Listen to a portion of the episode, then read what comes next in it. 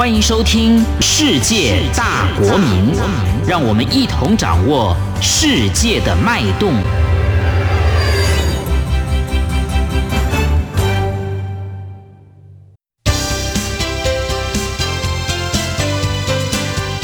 公民新世界，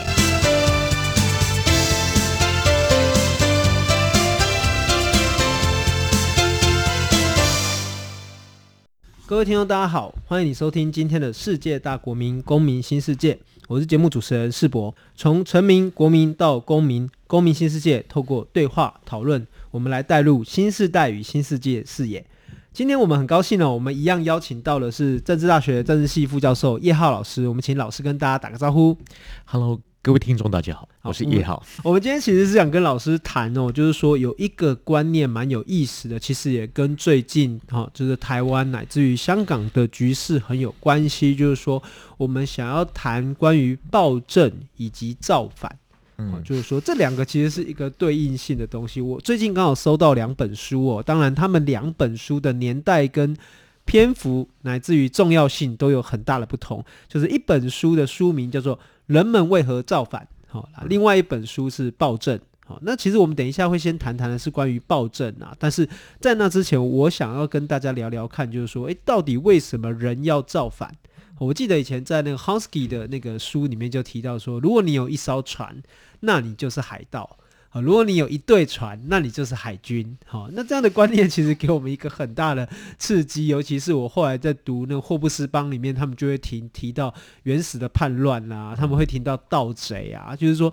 对于我们过去所习惯的这个历史的认知好像就有很大的不同那人们为何造反这本书其实它蛮有意思，因为它把人们在过去价值评断比较负面的一个造反这样的一个概念重新用理论框架来分析其实它谈的就是说一个相对剥夺感是怎么样形成的一个三个模式而且它把政治暴力的一个过程提出一个模型。那当然我们今天很难在节目里面去谈就是说这个造反这么复杂的一个隐喻是什么，但是我们只能说所有的抵抗跟所有的行动它都是有理由的，而且更基本的应该是说他们可能都往往跟暴政有关，有暴政才有造反所以我们今天想先请叶浩老师来跟我们介绍一下就是说因为你专文推荐的这一本书暴政这本书，你为什么会推荐它，而且你想跟我们分享什么样的想法？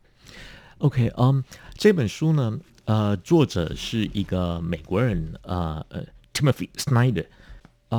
这本书基本上原本是一篇脸书崩溃文，就是川普当选之后，然后这一个在耶鲁任教的历史学家他受不了了，所以呢他就在脸书上很快的一晚上的时间他很快的就写了20点就是告诉大家说接下来我们应该做什么，有些事怎么做然后呢马上差不多3天的时间左右就传阅了破2万，然后之后就开始之后又开始疯狂的一堆人在讨论他的脸书文，所以呢出版社当然很快就看到商机，然后他很快又把脸书文就是更加的丰富一点，然后呢就写了一本小书。所以那这一本书要干什么呢？基本上他背后就只有一个想法，就是川普当选之后民主出现了危机，因为他有可能会像当年的希特勒崛起那个样子，因为他的言行举止很多都很像希特勒。然后这个作者他就担忧美国正在走入当年的维玛共和的年代，所以他就觉得说他需要做这件事情。然后呢我就是把他写的这个东西基本上定位为维玛共和结束之后整个德国开始在寻求如何防卫民主的这一件事情，所以基本上我就是写了一篇推荐文，然后我就说他教我们的20世纪独裁者或20世纪的暴政教我们的20堂课，基本上这20堂课总结起来就是教我们如何做好民主防卫。因为民主可能会死掉当然民主有各种不同的死法，然后在不同年代反正民主也死过然后又活过，那我们现在这个时候特别是这一个作者他担忧的是美国的民主正在走向危机，所以怎么去守护这个民主。但是呢，这个如何做好在美国的民主防卫，因为他原本的想法是来自于德国的民主防卫机制，所以这可能也可以应用在很多其他的地方，特别是我们过去10年来左右，全球大概都有所谓的民主倒退或者是民主的危机所以他这本书基本上就是20堂课，很具体的告诉你有20件事情应该要做，然后做这些事情是为了要防卫民主。但是呢，我也可以先简单讲一个小故事，因为很多人不服气，这一个历史学家写这么小小的一本书还可以大红。我可以讲一个小故事，那就是我非常非常小的时候看到，就是有一个人在街上，然后找了一个画家画东西，画家随便画了几笔，然后呢就跟他说 OK 我画完了，然后收钱。结果呢，要付钱的这一个人他就说，你花了1分钟的时间，你就要跟我收那么多的钱。然后呢，那一个画家回头过来跟他讲说，不对，我是花了1辈子再加上1分钟才画这一幅画给你的。然后呢，这一个 Snyder 他是花了20年的时间的历史研究，所以才有办法在一天晚上的时间很快速的写了20件事情我们应该要注意。所以我必须帮他稍微平反一下，因为很多历史学家都骂他说，你这个也没有深度，也没系统性，什么什么，这本什么书啊，就是个脸书文而已。但是呢，其实他是对于威玛共和还有极权主义的兴起，其实有很深厚的历史的研究。所以他这20堂课背后是有一个连贯的清楚的论述，只不过他没有用非常复杂的理论把它说出来而已。那当然总结而言，其实就是如何去防卫这个民主，那它背后有一个清楚的民主的概念。就是这本书蛮有意思的，就是说刚刚老师提到嘛，其实这个年代就是一个出版书写及出版的就是说当你在脸书上面按上发送的时候，其实这个东西就已经展现在世人面前了。那我们很难说哪一种样的书写是正式或非正式，可是这本书它一方面是对于川普执政下的一个美国是有忧心的可是对于台湾来讲，我们讨论的内容反而比较像是一种反省，也就是说台湾对于那个外部势力介入的一种焦虑，也就是同样都是对于民主防卫机制的一个反省跟思考所以书里面就有提到，就是说到底会不会是一个最后一次的选举，或者乃至于这是不是一种切香肠战术，那台湾人喜欢讲叫做温水煮青蛙所以你怎么来看目前台湾社会普遍弥漫的一种这个芒果干啊亡国感，你是什么想法我坦白说，我有亡国感我真的有亡国感。台湾的问题跟美国的问题其实有很大的不一样这就是Snyder 这一本书呢，他写出来他被很多人骂然后很多人骂他的理由是说，美国的法治健全很多，而且司法独立非常非常的好，就是已经有非常悠久的一个传统，而且他们真的能够坚守那一个宪政有那个司法在守着它。但是呢，当初的威玛共和，然后希特勒崛起的时候，并没有那么完善的法治的传统，因为那是一个新兴的民主国家所以它即使有一个非常漂亮的，应该说很多人说当时那个威玛宪法基本上是全世界最完美的一部宪法，但还没有开始真正的落实，也还没有形成一个实际政治实践或者一个传统。所以很多人都说美国跟德国是不一样的，场景是不同的，因为美国会有足够的法治的基础可以限制住川普。那他们的问题跟我们有一个很大不同点，如果我们说我们的民主宪政，我们本身比较像威玛共和，因为我们是可是我们又有一个很大的不同点，威玛共和它是一个慢慢的从君主立宪慢慢转变成的一个宪政主义的国家，但是台湾是从威权主义，应该说我们是从威权体制硬转成民主体制的国家，所以我们有很庞大的民主时代之前的那个威权的遗绪，所以我们有一个庞大的威权遗绪，然后再加上非常不稳固的宪政体制，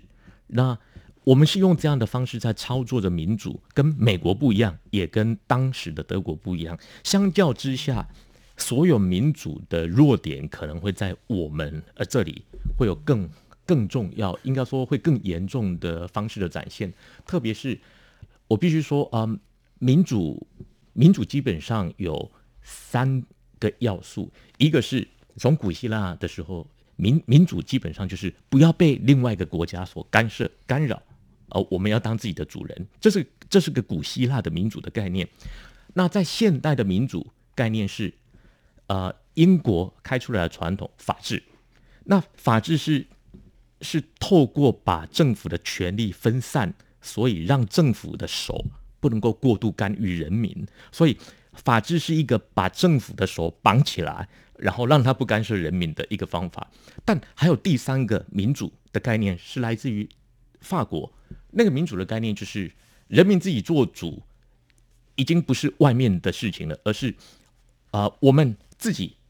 透过公民投票或者是我们人民的意志的展现。这三种民主是很不一样的民主，但是呢，有趣的是这三种民主的危机全部都出现在台湾，就是因为有对岸中国要处心积虑要破坏台湾的民主，所以台湾相对的没有古希腊的那种独立性自主的民主，所以我们比较难我们自己当自己的主人。那我们因为是转型正义也没有做好，然后很庞大的威权遗绪根本都还没有去处理，所以我们没有足够的司法独立或者是宪政的传统。所以英式的最在意的这一个民主的核心法治我们也没有，然后呢我们又庞大的人民是从威权时代转过来的。我必须说选举制度可以一个晚上就改，但是人民的心态可能要一两代的人都还不一定可以转换的过来，所以我们是大部分的人是还活在过去的威权遗绪底下的心态，然后比如说相信专家啦，相信政府啦，相信权威啦，然后相对的保守啦，认为很多事情都应该有答案啦，有一个标准答案，然后政府说的答案才是对的啦，诸如此类的。好，那或者拼经济才是唯一的啦。那这些事情意味着是如果人民也变成只是就是在展现自己的意志，然后完全不思考其他的民主的其他的价值的时候，那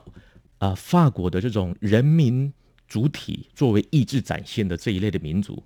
也会在台湾会变成了很极端的一个民粹。所以没有足够的法治的基础，然后又可能走向民粹，再加上我们没有一个相对独立的自我做主的，所以三种主要的民主的体制在台湾几乎所有最弱的地方全部都有，所以我当然会有很严重的亡国感。老师刚才其实是谈就是说从三个民主发展的面向上来看台湾目前遇到的危机就很像说，我相信有一个名词老师可能也很清楚，就是过去在上个世纪曾经有一位学者叫福山，他提到了历史的终结嘛，但是我们事实上也可以看到好像历史并没有终结历史重新开始，一个新的局势在变化。那在书里面老师其实有注意到，应该说作者提醒了我们平庸的邪恶，究竟专业人士他要用什么样的专业的良心，或者说他用什么常识来判断。可是我觉得对于一般的民众而言，常常听到平庸的邪恶，平庸的邪恶。那么老师要不要跟我们说一下，第一个是什么是平庸的邪恶，第二是说我们要如何透过自己的专业来遏制这样暴政的一个产生。好，谈到平庸的邪恶，当然这是在谈鄂兰的概念。那鄂兰是从他参与从旁观察那个耶路撒冷审判艾希曼从这个事件当中去推敲出来说有一个概念可以解释艾希曼，那叫做平庸的邪恶。那平庸的邪恶基本上有两个层面的意思一个是平庸者才会做出这一类事情，只有够平庸的人所谓的够平庸就是他们根本就不思考，然后他们就是很简单的遵守国家的法律，然后很简单的政府要求做什么他就做什么，他甚至可以很骄傲的说我就是奉公守法，然后我就是遵守命令，所以呢其他的事情我不在意，那也不关我的事。换句话说就是国家机器在碾过一大堆的人，让他们牺牲生命的时候，这样子的人他也可以说那个国家机器在碾过去也不干我的事，我只是一个轮子，我只是一个轮胎或者我一个齿轮而已。所以他第一个意思是平庸的人完全不思考，完全的接受国家的指示或命令。另外一个就是独裁者会透过各种方法来瓦解掉人跟人之间的关系，让人跟人之间失去所有的连结，到最后我们没办法有这一个横向的人跟人之间的紧密的关系，全部都被打散之后，我们只好仰望领袖。那所以这是一个集权者让每个人都变成是独立的单独的孤岛之后，然后所以就只好听话。那在这个过程当中，人应该说这个集权者或者独裁者他会做很多很多的错的事情。那因为人都是一个孤岛，所以也不敢反抗，所以久了所以人也会失去了对于恶行的敏感度，所以平庸的人才会有这一类的邪恶。可是也因为够邪恶，所以让大家失去了敏感度，觉得这是稀松平常的事情。所以这是一个平庸之恶的一个概念。那当然就是在威权体制国家，通常平庸的邪恶是很常可以看到的，奉公守法的这一类的人就常常就是很典型的有这个平庸的邪恶的现象。他觉得说我只盖印章，我就听政府的话，我就是这么教然后呢反正这是国家要求的，我就是照做而已。那如果问我说，那一般的老百姓可以用自己的什么专业来阻止这一类的暴政呢？这其实还挺难的。如果说这一本书的作者至少说身为一个历史学家，那他可以做什么呢？他写这一本书基本上就是靠自己的专业来阻止可能有美国会走入这种平庸的邪恶的可能。所以身为一个历史学家，他能够做的就是把他所理解的过去的这种集权主义那发生什么事情，然后做一个整理，然后现在去守卫这一个民主，那提出这样子一个民主防卫机制。但是呢其他政治学当然也可以好好的做，但是呢我在这里我快速花个2分钟的时间说其实政治学者也应该可以这么做，但是呢我们很难。因为呢我们过去在威权时代，什么样子的人他可以成为政治学者？就是要么够乖，有平庸邪恶；要么就是他就是先忍住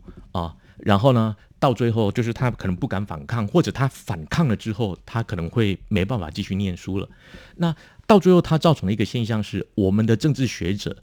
现在比如说50-60岁那一代的政治学者，走过白色恐怖的那一代的政治学者，基本上他们一定是没有被抓的人。没有被抓，要么他们是认同政府，或者是他们躲过了，或者他们其实就是有某种的我们刚刚说平庸的邪恶的问题。那这样子的政治学他就不会认真的去思考如何去捍卫我们的民主体制的问题。他们就会很倾向说我们不管政治啊，我们是政治科学家，我们要保持什么中立啊然后甚至告诉学生说不要参加政治了，要不然你就会失去客观性、中立性等等。那这个其实是很大程度上的政治学者的失责。那因为我是在这一个学门的，所以我单独就是讲这样的政治学者。那因为政治学者他可以做的事情其实有很多，但是我们大概有90%的政治学者基本上都是在做民调、跑数字，然后做统计，而不愿意去思考任何其他的我们应该捍卫什么样子的政治价值，然后我们应该什么样子的适当的时候应该要批评政府，然后要指出我们下一步往哪里走，民主的问题出在哪里等等。所以其实在台湾，我很坦白说，台湾并没有做政治学界，并没有做到政治学界可以做的。那因为大部分的政治学者都在做统计，所以呢，我们反而可以来问说，那大家都在做统计，而且都说要保持中立、客观、理性，那请问谁来告诉我们政治应该往哪里走？谁来批评政治？所以在台湾政治学界，我自己最熟悉的一个领域之一，那我们就已经没有做好我们的专业来捍卫民主了。其实老师是讲这有点谦虚啦，就是说其实我相信一般的民众也可以用自己的方式来遏制这些事情，因为比如说我们所知道的，老师其实也有在电视台有节目嘛，其实就是用你的专业去谈扩散这个效果。而我们也知道就是说现在脸书啦 LINE 啊，或者各种的社群网络媒体，其实当然假新闻充斥，但是其实也具备让我们大家表达意见的一个机会，就是说我们透过这个机会可以让大家认识到原来有更多的可能性。对，而且老师你刚才提到蛮有意思，就是说当一个学界只做量化研究而缺乏质性研究的时候，其实就忽略了对政府乃至于社会的一个提醒。那我不知道你之前有没有听过我们节目，其实我们用了好几个来宾都在讨论一件事情，就是说为什么有三个人没有办法在政治学界教书而且那三个人都姓吴、非常有趣这样子。那其实你怎么看呢？就是说尤其这里面书里面也提到一个现象，就是说狂热的分子、准军事的团体，其实这对台湾民主社会都是有一些危害的，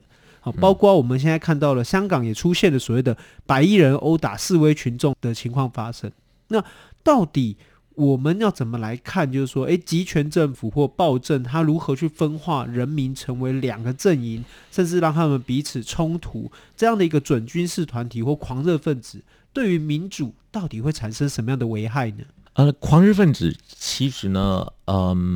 在很多时候都有。我先讲有一种狂热分子就在我们这边，并不一定是在香港。比如说真正的狂热分子是什么？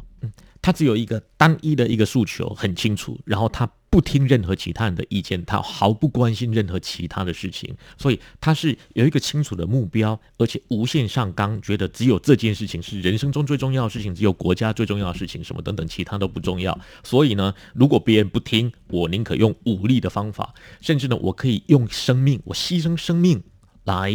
促成这一个伟大的事业等等。这一类的状况其实它就是一种无限上纲，自己所相信的东西，不愿意妥协，不愿意听任何人的话，觉得全世界只有他自己一个人才是对的。好，那这种事情其实连民主国家也都可能会发生，在台湾现在也还常有这样的事情。这一类事情呢，如果说我们把它放回去说，你刚刚问的这个香港，政府可以透过这一类事情来做，没有错，因为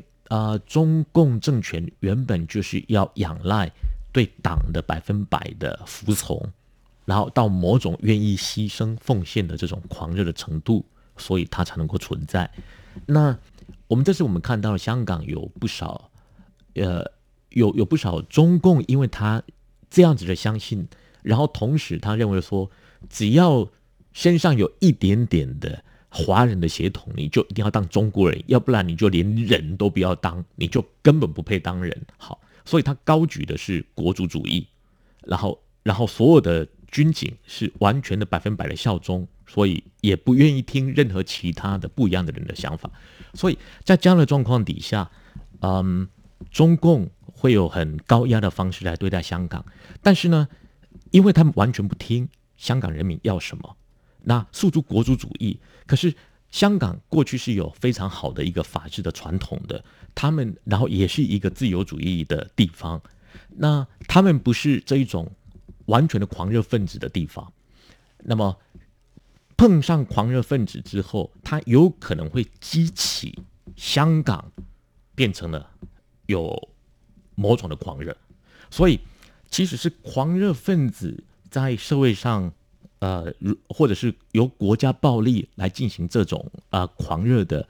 政治诉求的时候，它也往往会激起另外的反方会反抗，甚至他们会觉得走投无路，所以只剩下到最后可能还会生产出来另外一个反面的更激烈的分子。所以我有一些朋友以前都是支持一国两制，在香港或在台湾，然后我香港朋友很多人都是原本都支持一国两制，然后到最后呢，这几年的时间呢，过去5年4年的时候，我每次碰到他们，他们都说我们被逼成了港独，所以其实是有高压的狂热国族主义的中共政权，到最后会导致连另外一边的香港人，他们会觉得说我们已经没有任何别的方法了，所以他们也会变成说，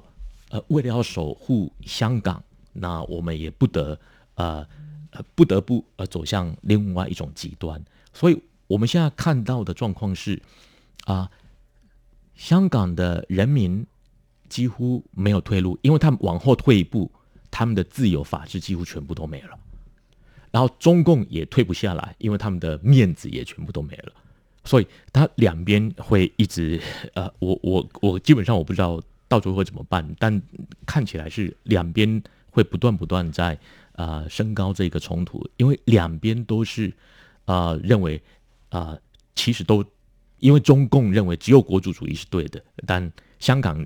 是认为说我要捍卫的是我的法治跟自由。那么这样子的对抗当中，我感觉到他们可能会继续的升高这样子一个冲突。所以老师，你觉得就是说目前香港的自由是不是很明显的在倒退当中？是没有错。我比较习惯讲，我所理解的有3个香港，一个经济香港、文化香港跟法治的香港。经济香港我们在小时候都知道，香港它是非常好的地方。那可是好的经济是因为他们有好的法规，他们有好的法治，所以有真正自由的市场的存在。但是呢，97之后，经济上中共政权非常清楚了，要让上海能够取代香港，至少是要2颗东方之珠，而不是1颗而已。然后呢，接下来他们就开始要用教科书啦，用大局的这种国族主义、大中国主义的这些的色彩要进入他们的教科书里面。然后接下来呢，就是整个教育，他们我可以说